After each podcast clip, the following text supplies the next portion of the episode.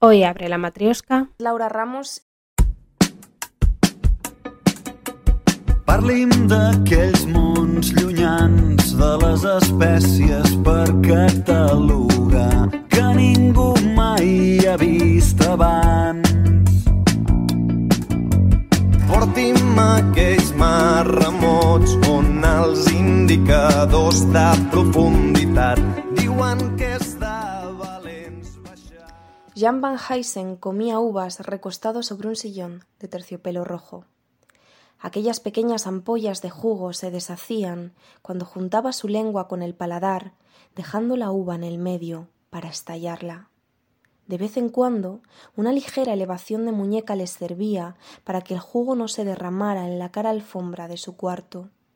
Jan Van Heysen comía uvas recostado sobre un sillón de terciopelo rojo, cuando su mujer le preguntó por la temperatura del baño. Con la pila aún vacía a los pies de la cama, apresurado, posó las uvas sobre el lienzo y se encomendó a la deliciosa tarea de preparar un baño para su esposa. Y nosotros dos, enamorados todavía, muy apretados nuestros cuerpos en una sala del Getty. Esto es espectacular. Me gustaría comer algo.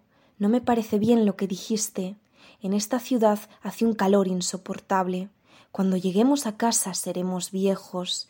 Te quiero como un dios que acaba de nacer confundimos las uvas con un cuadro.